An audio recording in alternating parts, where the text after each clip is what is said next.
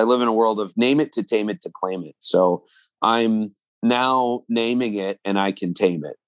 And I think when things are unknown, they're very scary for us.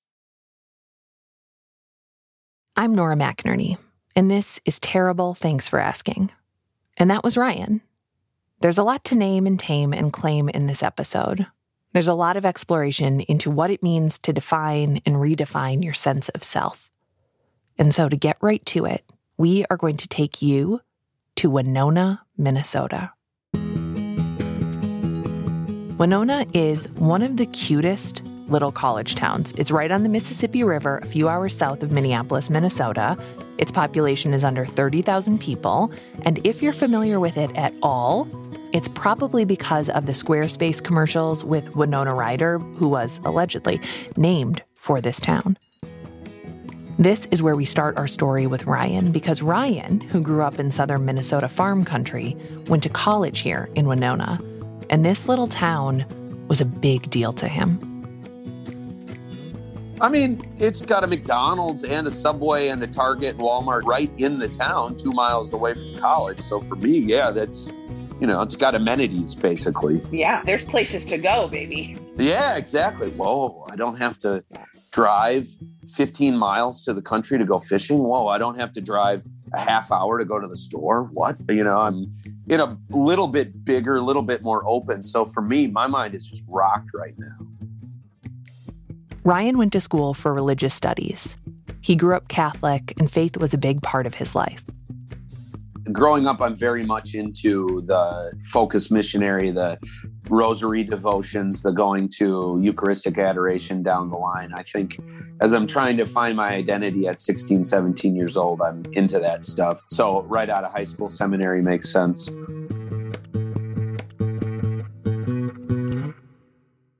For a lot of people, going to college is a chance to find yourself, but it can just as easily be a place to lose yourself.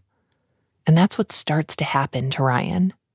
I am a 19 year old college student and seminarian and metalhead, and I decide to take off on fall break to Toronto to see Iron Maiden. And I have my first beer and fall in love in Toronto at the Air Canada Center. I don't know what it's called now. And it's a Molson Dark, and I'm watching Iron Maiden, and it's this magical, amazing experience. Uh, as I close my eyes, I'm right back there and I'm drunk as sin off of one beer because I've never drank before and in heaven. I think some people call it the, the beer jacket. I'm very warm and my head is kind of up in outer space and floating and my body feels, you know, warm and relaxed and it's a freeing feeling almost. Ryan loves alcohol. It's an escape hatch, a warm blanket. But he doesn't have a problem with alcohol. No, no, no. He drinks as excessively as any other college student, which in the US is a lot. And my relationship with alcohol becomes I can get through my day. So, you know, eight, nine, ten, whatever time the alarm clock goes off, I can make it to class. I can make it through my part-time job and then by the time four five o'clock hits it's immediately backpack goes off and i've got the the bottle open. So the people in your life do they mention that the problem might be alcohol? Very few mention it.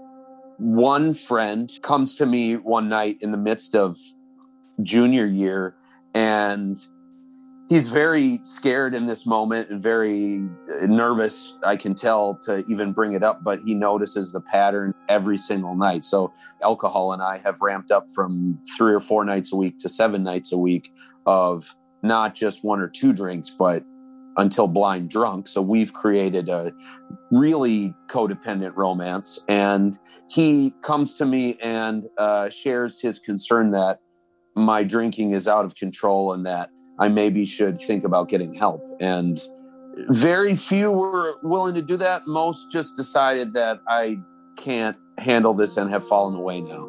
Like, what did it feel like to hear you have a problem? You should probably get help. It felt like I just put brand new tires on my car and somebody telling me, you know, you really need new tires. So I'm thinking, what are you talking about? You're not even making sense. I'm I'm in this place of this doesn't make any sense. There's no problem here. My human relationships become more complex and difficult. I mean, I am in a place where I think, why is everyone, you know, falling away, or why am I arguing with everyone, or why can't I get along with anyone? So they become more complex, more difficult to sustain, and I get to a point where now everyone is hard to deal with. No one understands me. I'm different, but there's not a problem here.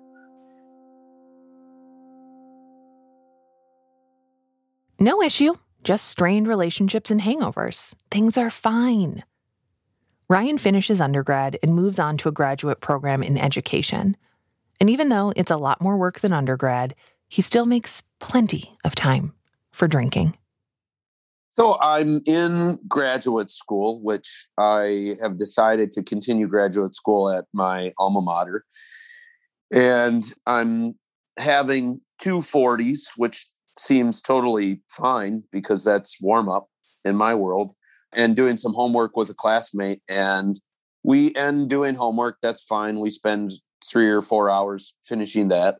And I decide that I am not ready to go to bed and I'm now with another friend who enables me actively driving around in the middle of the country at night, blind drunk, not quite blacked out, but I remember only hazy details and find myself being pulled over and eventually in a jail cell in the county jail. And it is the most disgusting hostile I've ever been in in my life. And so I use the word hostile because it's just this, you know, disgusting little room. And there's this light in the ceiling that's really dim yellow, and there is human waste smeared on the wall, and it's 55 degrees in there, and I'm on a metal slat. And I've called every person in my phone to get me out, maybe except my parents, because I'm not in a place where that's even a reality to tell them about this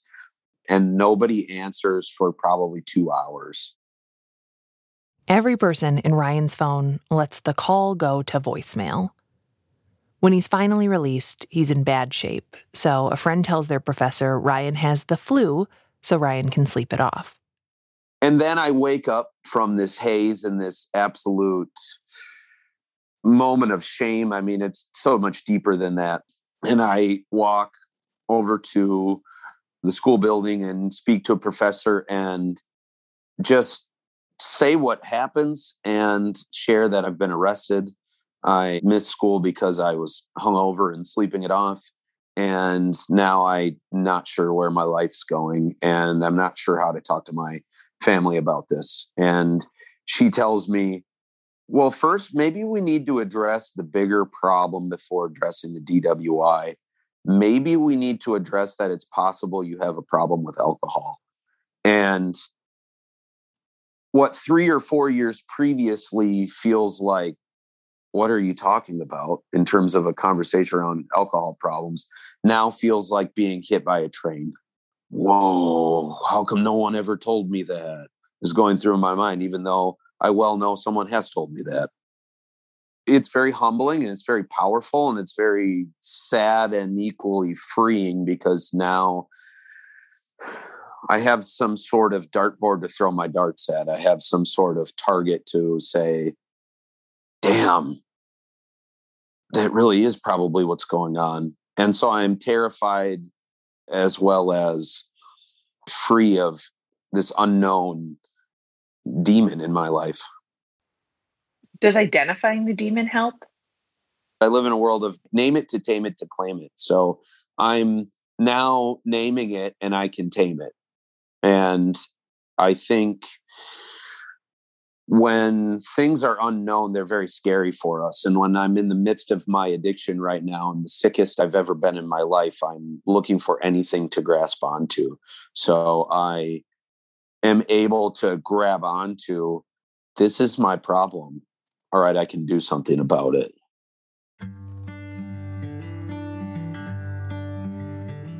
Name it, tame it, claim it. There's the name addiction. But the taming and the claiming take time. And a part of that is Ryan meeting people outside of his drinking circle, including an eccentric older guy who's part of the art scene in Winona. Ryan's invited to his house, which is covered in rainbow flags. He's got things that say, the queen is out, not accepting, you know, visits today. And I'm, is this guy gay? And I'm asking myself. So I uh, ended up deciding to get the guts to ask him uh, after seeing a book in the bathroom that had rainbow flags all over it. And so this is totally rocking my world because I'm coming from a world of still very as much as college can be eye-opening it, it, in a small town it can still be very sheltered and so i'm coming out of this sheltered sort of mentality of you know gay is morally disordered and intrinsically evil and just my mind is blown so i get the guts to ask him larry are you gay what gave it away? My Brooklyn Queens shirt, the rainbow flags in the bathroom, or my earring in my right ear? And everyone just erupts in laughter. Like, you don't know this? this older man, Larry, is sober. Larry has lived many lives before he landed here in rural Minnesota, and he helps guide Ryan into this new version of his life. A life beyond alcohol and towards who knows what. And because Larry becomes so important to Ryan, Ryan wants to share Larry with his family. He invites Larry to dinner at the family farm, knowing that his family believes that being gay is wrong. It's a sin. Did your parents know beforehand? They did because I told them and I said, I need you guys to not be judgmental and I know what you believe in but I need you to understand this man is important to me. He's important to my sobriety, and he's like an older uncle for me. And I need you all to meet each other. My grandparents end up chatting his ear off, and he them because they're around the same age. And they just have a ball speaking about what it was like you know, like, oh, in the 70s it was like, in the 60s it was like, and they just have a ball chatting it up. And Larry is in his glory speaking about what it used to be like being a brother. And he's just having a ball. And my parents are so happy to have such an interesting man to dinner that has had such an impact on my life. And it really is a moment of maybe now the deadbolt on the area of sexuality. Maybe the door's not open and maybe the door's not unlocked, but the deadbolt's may be unlocked. The deadbolt unlocking is the one that tells Ryan, you're straight. Straight's the only way to be. End of story. This man, Larry, is gay, and he also used to be a Christian brother. And if you don't know what that means, we had Ryan explain it for you. St. John Baptist de La Salle, the founder of the Christian Brothers, invented the idea of how we teach today. So the brothers are a group of lay Catholic religious vowed men who live in community together, run, operate, and work in schools and try to spread the gospel in a way that gives children and even young adults at college a human and Christian education.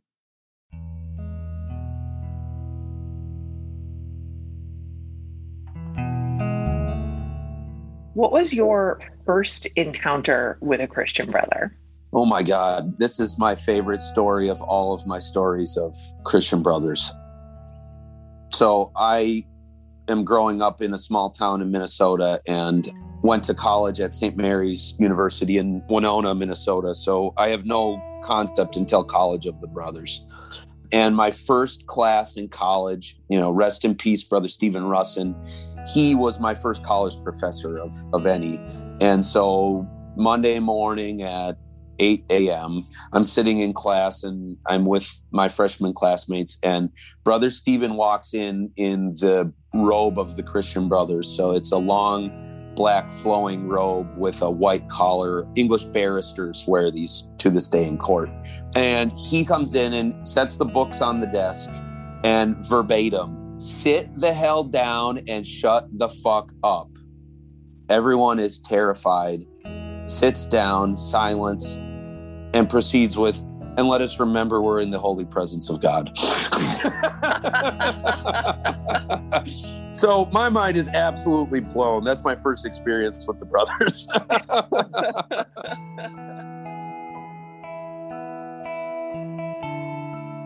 we'll be right back.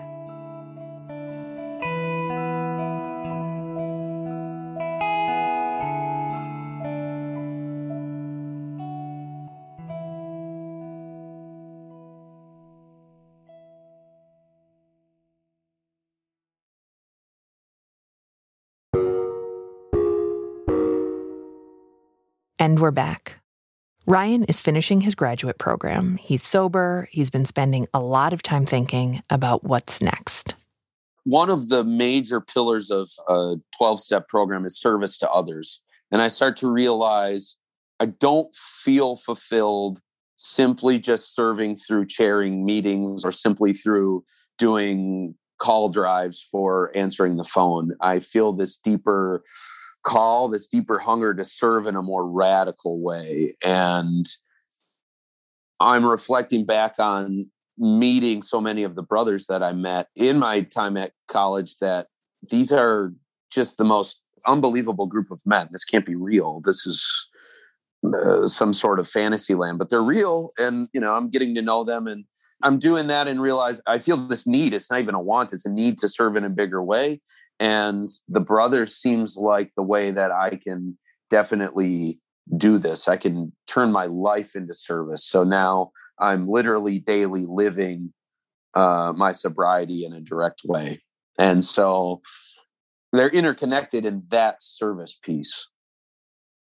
For Ryan, that means joining the Christian Brothers the organization that Larry had belonged to, that the professor who told them to sit down, shut up, and realize they were in the holy presence of God belonged to. It's a natural choice for a guy who has been through several years of religious education. And it's also more than that. I mean, I think it is a calling in the sense of it's in your heart. And it always, for me, is this maybe that's what I should do. There's always a maybe in there. It's rarely a very certain thing once I decide, it's very certain. But in the midst of the discerning, it's very maybe this is the thing. So I think there is a calling, and then there's also a long period of intentional discerning with a vocation director, and then there's an application to fill out, which I'm not kidding is 500 pages long, and a psychological evaluation and a health evaluation, and there's a lot of hoops, but it's legalistic and understandable and then you join and you start out with what's called postulancy you know based on that word postulate which you know thinking about. You do one to two years of that. Then you go into your novitiate which every religious order has. In the catholic church it's required. So it's this time period of deep contemplation and study as deep as i can go with it. Uh, and then after that you take vows and that is one year at a time for a period of seven or eight years. And then eventually, if you decide to go with it as you're discerning all of this, you could take final vows, and then that's for life. For life. For life. Part of those lifetime vows are celibacy, foregoing any and all romantic or sexual relationships. But in the process of becoming a brother, Ryan meets someone so I meet him because he's also a brother at the time, and we're living in community in our novitiate together. So we have lived in postulancy together, but created a friendship. And then one night in the middle of novitiate, we find both of ourselves in my room and listening to records and hanging out and pretty soon we're in the bed together and this is a major no-no in a lot of ways but in another way it's in talking about it and going through the turmoil, finding out, no, this is part of novitiate, discovering who you are. And uh, where I previously would have said, I'm not gay or I'm not bi or I'm not a member of the LGBT community, I now am finding myself enjoying this and feeling very uh, conflicted because now I'm enjoying something that I've been wired to believe is intrinsically morally disordered. I'm doing something that I'm told I shouldn't be doing. And so there's a rush from this, but there's also a deeper sense of something has been awakened in me that probably was there the whole time that I just didn't realize or wasn't privy to. He doesn't name or claim this part of himself. He tames it, I guess, by just ignoring it. And this is where the Venn diagram separates into two circles in my life. So now, where I previously was able to sort of have, all right, here are these things that are just for Ryan, like I like reading Punisher comic books at night. You know, nobody really needs to know that because it doesn't affect anything. There's these little personal quirks of mine that aren't part of Brother Ryan, but there's a Venn diagram where they intersect. Now is the time when, in a lot of ways, Brother Ryan is an actor on the world stage and Ryan is the real person. Ryan, the person, is queer, bisexual, and loves listening to metal and the Grateful Dead. He likes sneakers. Brother Ryan is a person who has taken religious vows, and the two of them have to find a way to exist together. I met Ryan when he was a theology teacher and student mentor at the high school that I attended, but Ryan is younger than me, so by the time he was a brother, he was our oldest kid's academic mentor.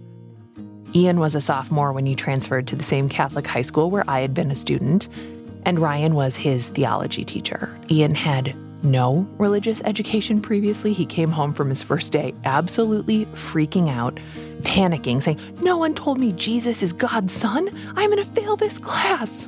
Absolutely losing it. And the next day, Brother Ryan had brought Ian an illustrated children's Bible and told him, You know, this will help you get the gist of what we're talking about in class. It was such a gracious, unexpected gesture. And he was known around school as Bro Ryan. In fact, that was his email address. And I was struck by how young he was. When I'd gone to this school, all the brothers were much, much older, like grandfathers who seemed otherworldly. They lived in an adjacent building that no students were allowed into, and then they popped into our world to teach us geometry or biology or world religions. So, knowing Ryan, learning about this world, it's fascinating to me. So I get up, have coffee, pray, do yoga, running sometimes. And then it looks like starting to make my way over to school by 7, 7:30. I'm teaching, I'm involved with sports teams, I'm involved with kids' lives after school in the hallway. I'm just immersing myself into the culture of the school and immersing myself in as a brother and the excitement around me being there is so high i've decided i'm just going to roll with it people are so excited to have a young brother here i can fight this and just try to you know put my head down or i can just roll with it and i've decided this can be as miserable or as fun as i want it to be so let's have fun and i just kind of let the adult stuff slide and and got involved with the kids and hanging with them and journeying with them and classroom teaching is on one hand the easiest thing I've ever done in my life. I can do it in my sleep. So school day ends and uh, I go back to my house. So it's not a convent, it's not a monastery, it's a building on campus. And the admission office is in the first floor, but the second and third floor is literally a house. But we have a dining room, we have a kitchen, we have, you know, bathrooms with toilets that flush and sinks and electricity and a living room with a TV and cable a computer room with internet and you know so we have amenities that everyone that's pretty much living in the 21st century has and we're living with other brothers a couple of which are retired a couple of which are in the classroom or in the school and then two volunteers who have decided to live for a year in community and experience what that and the ministry is like that building did have like some mystique to it oh, there yeah. was one brother who I think had like the biggest impact on me academically who would sit outside and smoke cigarettes. And uh, i thought like are you supposed to be doing that? Like he just you know i was like aren't you supposed to be not a person? Aren't you supposed to be just sort of an object of you know religious something or other? And no he was just out there just just uh, chain smoking every single day and talking immense amount of shit to us. And i love that man forever. Oh yeah once I lived with him for a brief period. You always knew when he was home because you would smell pipe tobacco burning from inside his bedroom. Oh, God, good for him. Smell it up the whole stairwell. Good so. for him. so to live in community isn't just like sort of like, you know, the day to day stuff. It's also like communal property. It's also, you know, communal money, which is, you know, I think actually in a lot of ways really beautiful. Like I think people are becoming more aware of sort of the problems of individualistic living and capitalism and community living in this way is really meant to make sure that you're taking care of one another for the long haul. So, what does that mean for your biweekly paycheck? Um, there is no biweekly paycheck. You get a once a month stipend, and it's a small amount. But the converse flip side of that is there's no bills to pay. Those are all paid by the community. So I'm not worrying about utilities. I'm not worrying about the rent. I'm not worrying about student loan payments. I'm not worrying about car insurance. I'm not worrying about filling up the car and on and on and on and on and on down the line of bills we have to pay. Financially, you are just free to be focused on the community you're with and the students you're serving. It's very beautiful in that way. It is really beautiful. Um, how much money is not a lot of money? Like $350 a month. A purely discretionary income because everything else is literally paid for.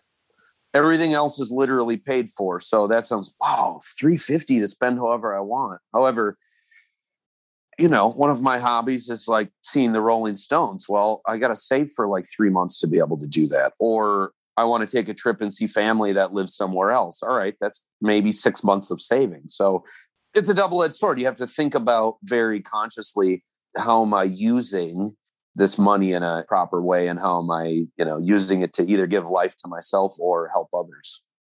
You have a lot of people that uh, are living in the same building together. Sometimes it feels very freeing, other times it feels like you're right on top of each other. It's different in that we are all intentionally there. I didn't just get thrown into the scum dorm with a roommate and said, deal with it. I intentionally chose to say yes and intentionally entering into a community that lives, prays, eats, spends time together. But even people who are called religiously don't always unload the dishwasher. People who are called to religious life don't always even flush the toilet. So, listener, you can use your imagination. Oh. oh. imperfect humans coming together intentionally.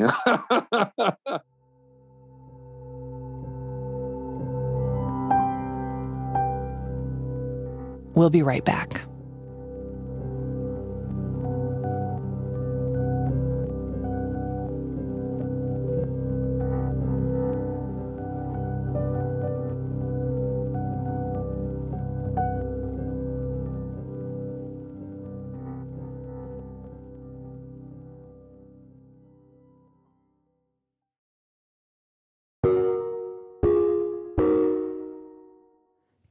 We're back.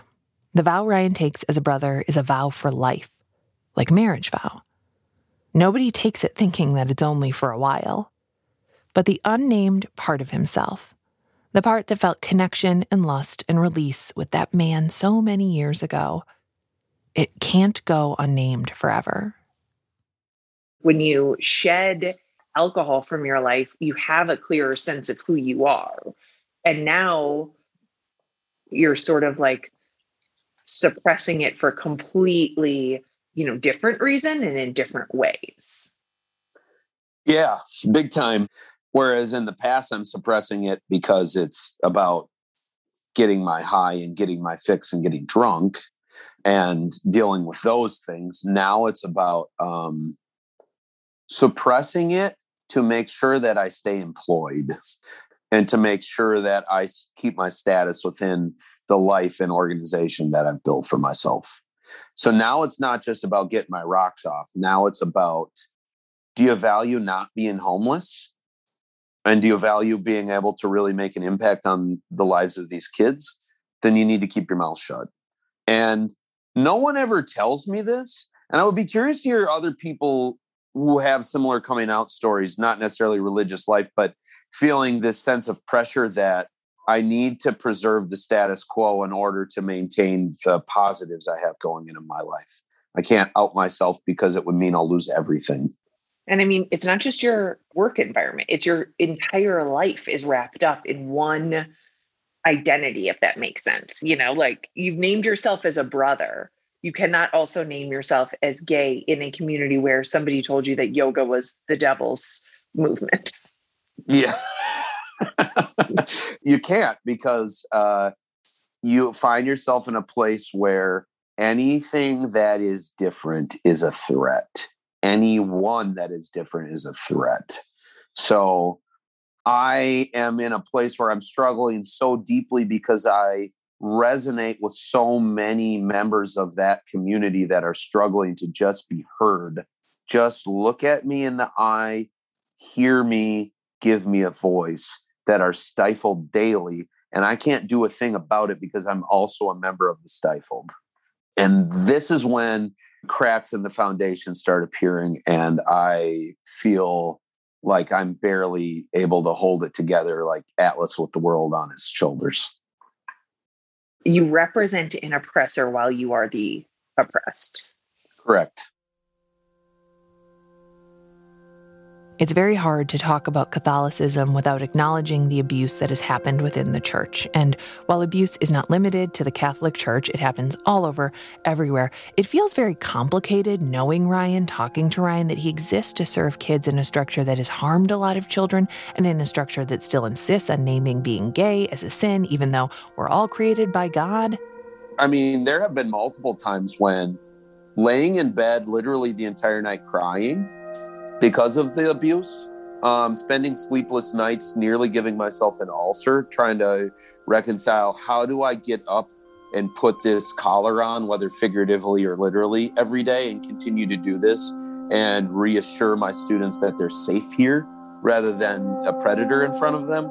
I can't tell you the countless amount of nights I spent just in the turmoil of trying to be in a place that provided shelter, safety, and peace, and not one that provided anxiety and evil and abuse. And so I think it's challenging. It's challenging. It, it can really consume you. But I found myself having to remind myself all right, I may represent the abuser, and my collar that I wear may represent that, but I am not that. And I need to continue to reflect on this I need to continue to do the right thing and continue to talk about it and let my actions speak for themselves and be a place that is a safe harbor and one of peace, not one of abuse. But being a safe harbor when you yourself don't feel fully safe, that is hard. And Ryan knows that his queerness is not safe within his religious community. I get the attitude that if you are different than me, you are not worthy of my respect. That's the attitude that I'm, you know, interpreting and hearing. And then my response is if you go there in a place where you're belittling another person because they're different from you, my respect for you is gone and you never will get it back. Once my respect is gone, it's over. So, because I have spent so much time and so much of my life trying to stand with, not stand up for, not be the savior, but stand with and help to give the tools to the marginalized that I don't have time for those who are unwilling to unwire their biases.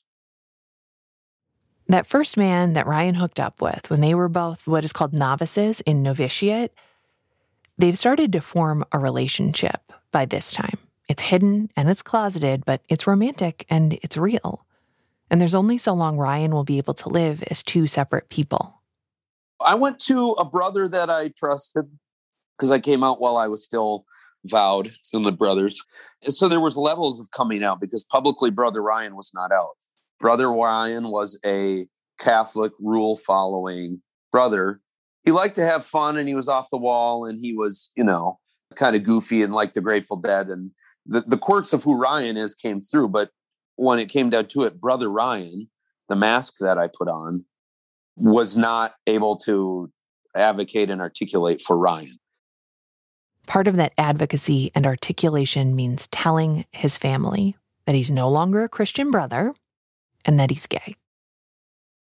Hours and dollars of therapy, so many dollars of therapy went into this moment that I'm at right now of being able to dial the phone.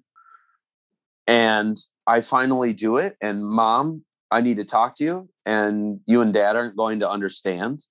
And then the conversation goes, and I rip the entire band aid off of I'm leaving the brothers. I'm moving out onto my own. I'm gay and I have a boyfriend, is the conversation. And the angst and animosity and anxiety and stress and depression and name the feeling that doesn't feel good is happening inside of me at this moment. At this moment in my life, it feels like the hardest conversation I've ever had. And it feels harder than the one that I say, I'm an alcoholic. So, when you tell your parents you're an alcoholic, how do they respond? And when you tell them you are gay, have a boyfriend, and are leaving the brotherhood, how do they respond? I could walk down the street in any town USA and say, Do you know someone that's an alcoholic? 100% of people would say, I know someone. It's accepted. It's a part of our fabric of our culture in a lot of ways, in that AA, NA, 12 step programs, uh, abuse of substances is just part of it. Culturally and societally, we're still waking up to this idea that someone that I know is a member of the LGBT community. So there's a social acceptance in alcoholism. There's not in a small town Catholic family in Minnesota and being gay. So the first one is anger, and the second conversation of mom and dad, I'm I'm gay, I'm leaving the brothers, I have a boyfriend, is met with crying, sadness, silence for over two weeks, an unwillingness to even speak to me. So when they're not speaking to you, like, how does that feel? And are you like trying to like send them text messages? Like, I don't know if there's something worse than like someone you love blocking you out. Oh, it's the worst feeling. Loss is what I've been living in. Uh, again, it seems like it's a continual losing of something. So it's this deep loss and it's this deep sadness and depression that, you know, I call them and they one word answers. They answer and we're fine. Things are good. Yeah, we went to work today. And eventually they soften up, but in the moment, it just is such a deep wound that all I'm trying to do is share my life with you. And all I'm looking for is love and acceptance unconditionally. And what you're able to give me right now, because the wound is so deep for you as well, is one word answers and not really responding to my text messages. That kind of confirms like a lot of fears too. It does because I think, what if they block me out for good? I've heard horror stories of people coming out and their parents abandoning them for life. Or one man told me his dad didn't speak to him for over two years, not even like on the phone or in person. He'd go home and dad would just walk out of the room, won't speak to him. It's almost like it's confirming my worst fears that I've now lost everything and everyone. He hopes he can eventually be queer and a part of his family, but he knows he cannot be queer and still be a brother. And that identity and relationship was more than just a job. Leaving it means leaving all of his material comforts. When you leave a regular job, you leave with your personal savings, your 401k, your stapler. When you leave a religious order based on communal living and finances, you leave with nothing. So I know it's going to mean it's going to be a struggle. And I know it's going to mean I'm going to need to get out of the way of my pride and ask people for help that I know are able to. And even though financially I'm going to feel broken and uncertain and probably anxious for a while, I also am going to be provided freedom to really fully explore who is Ryan? Who am I? That existential question that in some ways I wasn't able to explore while still a brother. The things that I maybe fear are being broke, losing my job, being homeless, bringing shame and guilt to my family and name, losing my identity, not having the support of the people around me that I thought I did. not being successful or not making it. So those are kind of some of the fears. And I think some of it is the unknown. I don't know how this is going to go. So I'm afraid of not knowing. And I mean, you're losing your housing. You know, there's no 401k, right? Like when you leave, what do you leave with and what do you leave behind? You leave behind your entire life and now take on an entirely new life. So I lost literally every piece of security I had. And as much as, you know, the ministry is wonderful and as much as the lifestyle is amazing and as much as being a brother, you don't have to worry about finances. When you're not in a religious order where brother sugar daddy is paying the bills, finances mean everything. And I'm finding that out as much as it's not my number one priority in life. At the same time, the lights need to stay on and food needs to stay on the table. And the only way that's happening is to work for it. Help as well, obviously, but in the long term, as far as daily living and moving forward, that needs to happen. And so you lose all of that security. And I'm left with the ability to purchase a car, not given one. I'm left with the ability to keep my job. I'm left with the ability to earn an income, and I'm left with the ability to rent a place from the school I'm working at. So I'm left with ability to spend money that I currently don't have, but that I have a promise of making. And I'm left with this uncertainty and this sort of fear that what if this doesn't work out?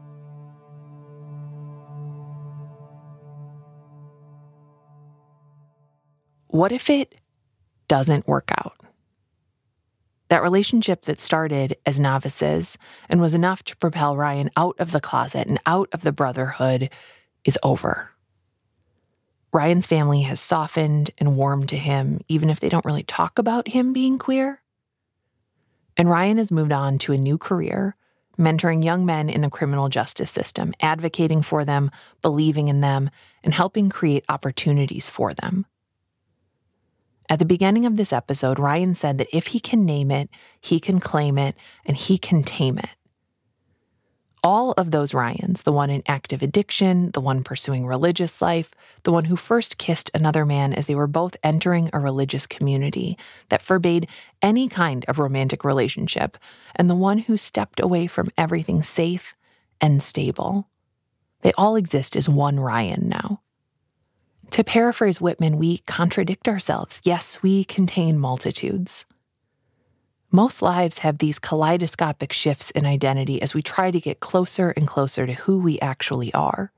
It can be so scary and so disorienting, and to me at least, it is so soothing, knowing that this is a part of the process, that we are not meant to live within a singular definition of what it means to be ourselves, but to refine that definition or resist it altogether. So, who's Ryan now? It depends.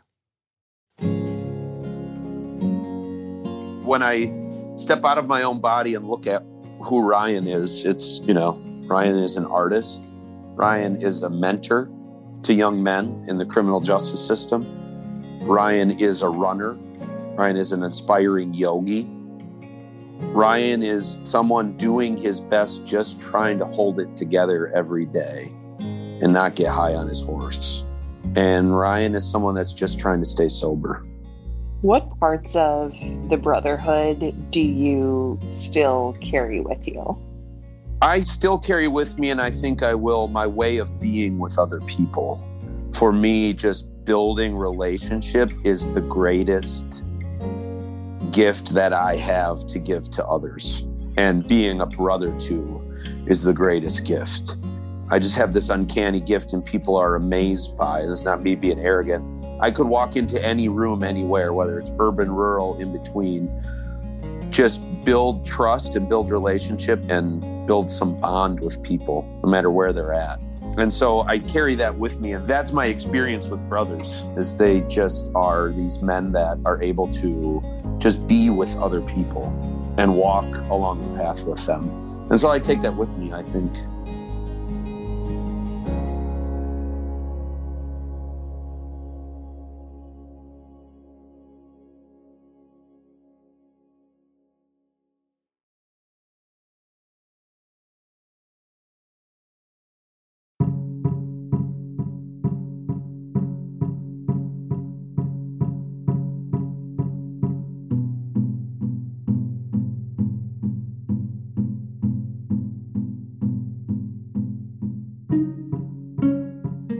This has been terrible. Thanks for asking. I'm Nora McInerny. Our production team is me, Marcel Malekebu, Jacob Maldonado Medina, Hannah Meecock and Jordan Turgeon. We got help from this episode. Who helped us? I think it was Beth. I think Beth. I think Beth helped on this episode. Pretty sure Beth helped on this episode. Thank you, Beth. You are our editor. You are new here. We appreciate you. What else? What else? Oh, our theme music is by Joffrey Lamar Wilson. We are a production of American Public Media. This episode was recorded in my closet. I hope you are all doing well. I don't know why I, I treat this. I always treat the credits like I'm leaving a voicemail. God help you if you ever get a voicemail from me. It'll be nine minutes long. If you have not yet, check out TTFA Premium. It is a way to get ad free episodes and uh, some bonus content that we've been creating. It is a great way to support the show. Also, listening is supporting the show. Uh, it's all supporting the show, but new stuff, new stuff coming out. So go to ttfa.org slash premium uh, to get TTFA Premium. We are going to be taking a publishing break soon to work on the next season, work on more episodes. Got to get back to the back to the podcast minds. Keep digging up stories, shining them up, and uh, shipping them out. So so, uh, thank you so much for everything. It's pretty cool to have this job, and I am grateful for it. So, thank you. Bye.